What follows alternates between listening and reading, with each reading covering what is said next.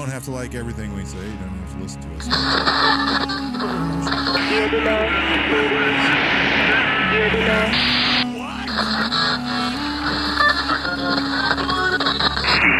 Yankee A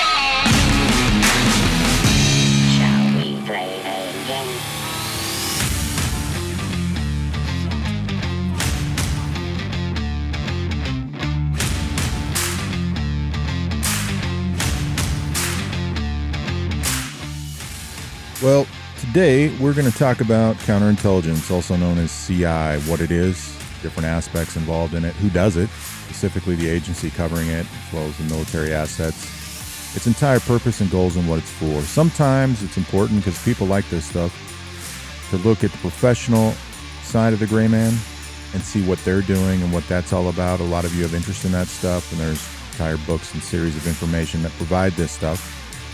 So sometimes we're going to look at the professional side and not just the private side. And I'm going to do a little bit of a series of shows talking about a few of our intelligence disciplines and different types of aspects of that and where they're performed. So today, counterintelligence what it is, who does it, why we have it, and why it's the second best form of intelligence in the United States, in my personal biased opinion, right here on Grayman, hiding in plain sight.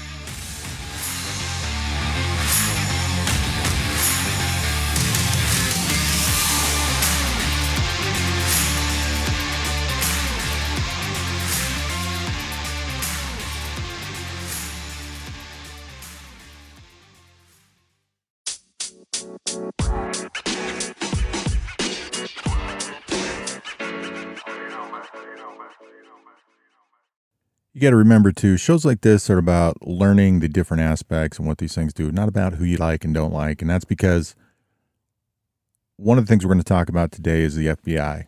As the FBI is not a counterintelligence agency, that is too many people say that, even some of them say it sometime. There's a part of the FBI called the National Security Branch that we'll get into that within it is the counterintelligence for this nation. But there's other aspects and things to look at too it's kind of funny because as much as people trash on the CIA, I don't think anybody gets more flack than the FBI and suffers more because of movies and television shows. And some of those things, I mean, there's things about them where they make them look really bad that I've met agents that are like that, but there's so few of them. And they do a lot of good in this country, but we only ever hear the bad. And that's true with all the agencies. But we're going to focus on what they do. One of the things, too, to note is counterintelligence. The number one place people have heard of it don't even realize is in the, military. Most time when I ask them, they have no idea who does it, and they think it's only in the military. All the branches have it that I know of. I, I'm not sure about Space Force's breakdown on how they're doing things, but everybody else has some sort of investigative asset that use has a counterintelligence mission attached to it, and it depends on how it works. Like in the Marine Corps, human intelligence and counterintelligence is the same job. Like you learn both, and I they're really good at what they do, and they're some of the best writers out there when it comes to military intelligence products. In the Army, it's two completely separate roles, and that's specifically what you do. But counterintelligence, part of the work that they can do is run sources, just like human intelligence does. So in wartime, because there's not a lot of counterintelligence missions, counterintelligence guys are assigned to human collection teams, and they perform the human side of the operation and never do any other type of CI work almost ever. And that sucks for them, but that's how that plays. And then, like in the Air Force, you have criminal investigation and CI is put together in OSI, if that's what they're still calling it. And like NCIS does uh, a similar thing. And then, however, the rest of them work. Anyway, so that's the general idea. So before we get into what it is and, and how it works, let's break down the National Security Branch. That's one of our intelligence agencies, which they change a lot. The names change, the missions change, things get reorganized, things get called agencies, some are not. The National Security Branch is listed as an intelligence agency. It's a section within there of one of the five. I don't know how they call them. They don't call them directorates, but one of the five subsections covers counterintelligence specific divisions is what they're called, I believe. And so to look at those, just to break down the branch before we get to counterintelligence specifically, one of them is the Terrorist Screening Center. What they do is they maintain the database of information about all known or suspected terrorists, and then they make it available to not only government agencies, but federal, state, local law enforcement, even tribal law enforcement, and places like where else? Uh, State Department for people that are traveling. You got immigration as well as the TSA. And so, one of the ways I've explained to people that I didn't even know is I was at a casino where I grew up. I went there. I go with my mom sometimes, but I was there on my own. And when you go in now in some of those places, they you have to give them your ID, and then they have a little camera and they're looking at you, and it's doing facial recognition, but it's looking for things like warrants and other things and any stuff that's in their tribal database, part of which is coming from the terrorist screening center. So that information's out there in a lot of places that people don't realize every day they're actually being looked at. Another subsection that they have in there is the high value interrogation group. I've actually considered doing a show about this. I've, I've talked about it before. It was created in 2009 under President Obama. He actually in 2009 did a lot of positive things for the intelligence community. And this was kind of a bureaucratic solution to the arguments over who was responsible for interrogation, the CIA or the FBI, which clearly is CIA. There's no no real question there. But what it did is create an agency where it's administered by the FBI, is the way it's put, with uh, CIA and Department of Defense people, and they have two people under that administer, one for the agency and one for the DoD, and different people can be involved in that. It's a mobile interrogation team that did a lot of stuff overseas, but also has done stuff in the states. For example, um, Faisal Shahzad, he was the Pakistani for the responsible for the Times Square bombing, and then you had Dzhokhar uh, Tsarnaev, or however you say the name, the guy from the Boston Marathon. I've mentioned that before, and then Abu Khatala from Benghazi, but they've done many others. That's uh, just kind of their whole thing. They're like a special team that while they have oversight by several places, obviously Congress has a piece of all of it. Their their main responsibility, uh, despite being part of the national security branches, they a lot of it, at least originally, was under the guise of the National Security Council. Another thing we have is the Weapons of Mass Destruction Directorate. They're basically looking for WMD threats and trying to stop them. You know, they do countermeasures and preparedness and investigations on things doing with weapons of mass destruction. And then we have counterterrorism, which some people sometimes think is the counterintelligence section, but it's not. So they're looking for and investigating any terrorist threat in the United States, and they provide information on terrorists outside the country, just along with several other people, and it all gets compiled together. And they also help track terrorists around the world when they can. And then the one that we're talking about today, specifically within the National Security Branch, is the Counterintelligence Division. So these guys are protecting us against foreign intelligence operations and espionage. They are your spy hunters, true CI, part of what CI does, and they are looking for human intelligence assets. So, as I've explained before, spies aren't always what we think they are. It depends on the nation they're coming from. So we think of spies typically because of movies and stuff and some of the descriptions historically as they're the ones sneaking in and doing things. But a lot of our spies, what they're really doing is they're going to this foreign country and, and living this life, this gray man life. But they're finding people there to recruit as assets to get them to spy in their own nation for us so that we can work several people as spies instead of trying to do one thing ourselves. We can basically oversee more than one person possibly and convince them to essentially commit treason on our behalf uh, to get us the information that we're looking for. I mean, that's really boils down to what it is. So now the, the real question people often ask is what exactly is counterintelligence? So counterintelligence is basically a set of activities and practices undertaken by intelligence and security agencies. Their goal is to identify, prevent, and counter threats posed by foreign intelligence services or foreign adversarial services, we used to call them, but now it's just foreign intelligence. They don't have to be adversarial, like we spy on some of our allies. it's well known. They're looking for threats posed by espionage, also things like sabotage and any other covert activity that targets a country's national security. And it's, however, their country's defining that security. Their primary goal is to protect sensitive information, technologies, and other assets from unauthorized access, you know, getting stolen, getting found out, exploitation by anybody. So some of the things we have are like detection, identification, where they're working to identify individuals and organizations or entities engaged in espionage or other activities that compromise national security. So they're monitoring suspicious activity, they're analyzing patterns, and they're identifying potential threats. And there's many ways that they do this that go just beyond things like things that can be done on a computer that we've learned more about in the last few years. Investigation analysis is done on potential threats when they're identified.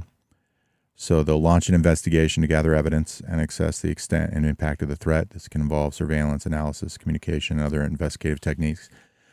What's important about that statement is to understand one of the reasons why CI has been placed on the sole responsibility of FBI is because it's the number one defensive intelligence activity.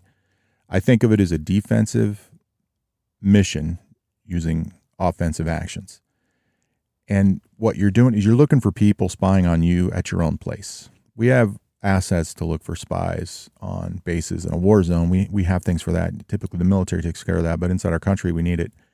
And then these are going to be investigated and they're going to be prosecuted, which is why it makes sense to have a law enforcement agency do it. It makes sense to have the FBI do it. It doesn't make sense for anybody else to do it. Another thing that they'll do is counter espionage for counterintelligence. So this is efforts to stop or neutralize the espionage activities carried out by the foreign agents. This involves monitoring and disrupting their activities and apprehending and prosecuting those involved. It's like a carryover of what happens with the investigation analysis. They kind of all work together. There's also deception and misdirection. So this includes tactics to kind of confuse the adversaries. Same ideas, similar idea when we talk about counter surveillance, but on a larger scale of counterintelligence. So we're taking that and we're we're sometimes feeding false information or altering patterns, and that can really hinder the effectiveness of a foreign intelligence operation. So sometimes we want to do things to make them change or to limit their activities, and we haven't totally stopped to arrest them yet because you know maybe we know there's more people involved and we need to find them. Maybe we need to find that bigger fish that's located somewhere else. Maybe we need to collect more information to connect it to whatever A, B, C country sometimes what they're doing, they think they're getting gold and we know they're getting garbage. So we let them do it so we can learn more about them. There's all kinds of reasons why we do deception and misdirection, not always immediately leading to an arrest and investigation. Other things that are done too include security measures. So we're implementing protocols and measures to protect sensitive information and facilities, even technology from unauthorized access. So you got secure communication channels, for example, restricting access to classified materials and cybersecurity measures. There's also dealing with security clearances, uh, rigorous procedures to grant clearances to individuals who require access. This helps ensure that trusted individuals are given access to classified data. Now, while there will be some form of that within the FBI for their entire process, most agencies have some sort of security clearance process in them, especially ones like CIA and NSA that have their own clearances. The White House has theirs, military has theirs.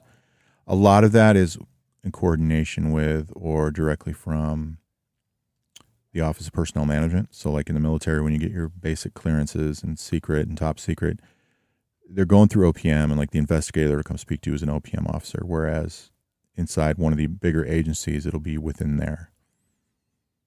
Other things that they also do in counterintelligence is training.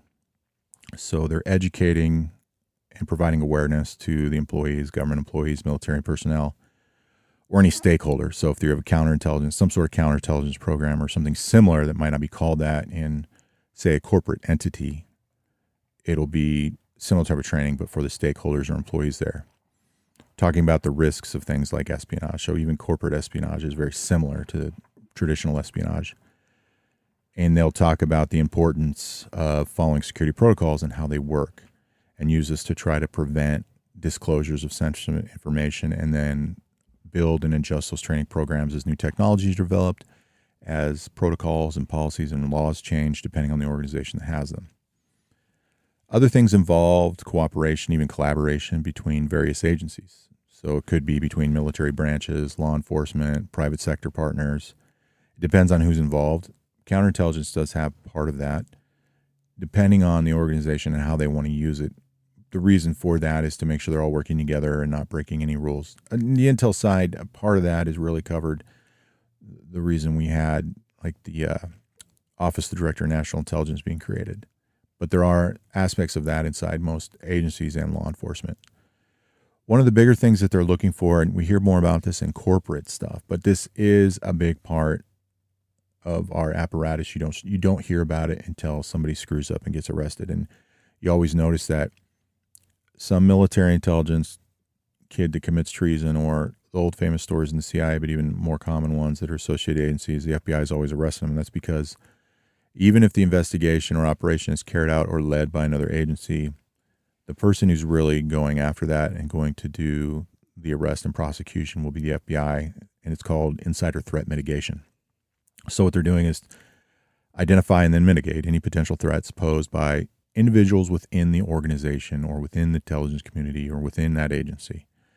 These are people that have tried to exploit their position, compromise security, stolen classified information, taken payments, done other illegal activities associated with their work that requires an investigation at the federal level. And there's all kinds of reasons people do it. There's moles, there's spies, there's unhappy employees, there's people that have been coerced, there's people that have ideological reasons. There's all, there are all, all kinds of reasons why people do this. So understanding this is it's it's just to understand the basic tactics of espionage, looking at that it's a proactive approach to threat detection, but it's an overall, I call it defensive mission because we're, we're here on defense looking for people conducting offensive intelligence against us. It's a constant activity. The vigilance in this is consistently required. I tried, I could have tried harder, I think, but at the time I thought I was trying pretty hard to get some of my CI guys to do some stuff and trying to get them involved in things that I was told not to. And I think it was because certain military officers didn't appreciate or understand how to use their assets. And there's other things that they could have been doing that would have been a lot better than just having them play a human intelligence guy when I had plenty of people doing that. CIA is actually pretty pretty in depth and complex. There's a lot of things involved. There's constantly going to be adversaries and methods to exploit vulnerabilities that they have to monitor and try to stop. It is a critical component. I call it the second best because being a human intelligence guy, I think that is the best. But it is it is the contrast partner. There is probably in on paper anyway. There's probably nothing better than the idea of a team of counterintelligence, human intelligence guys, both specifically doing their jobs and working together. A lot of the very successful operations have happened because of counterintelligence FBI agents working with human intelligence CIA officers. It's great for safeguarding classified information, great for exposing um, weaknesses in critical infrastructure, you know, s- the sensitivity and nature of technology and what's being looked at there, and, you know, stopping any compromise from foreign intelligence adversaries and activities.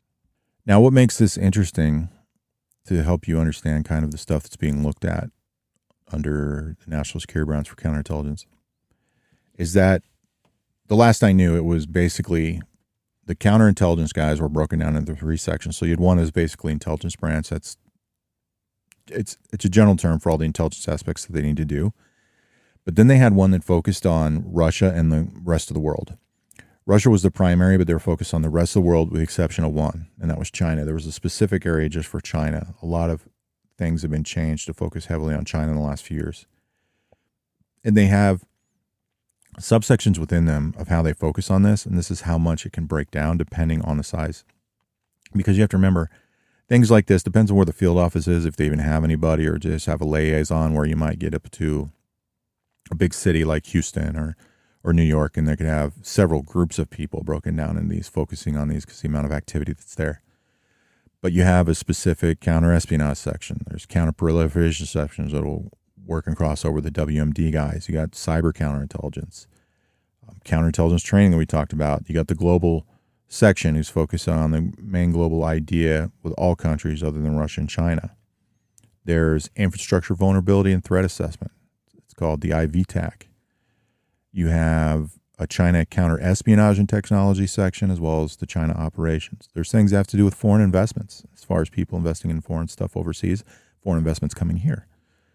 Then there's strategic resources. There's things like foreign influence, counterintelligence analysis, counterintelligence cyberspace, and even a clandestine operations center because they get to do some cool guy stuff too.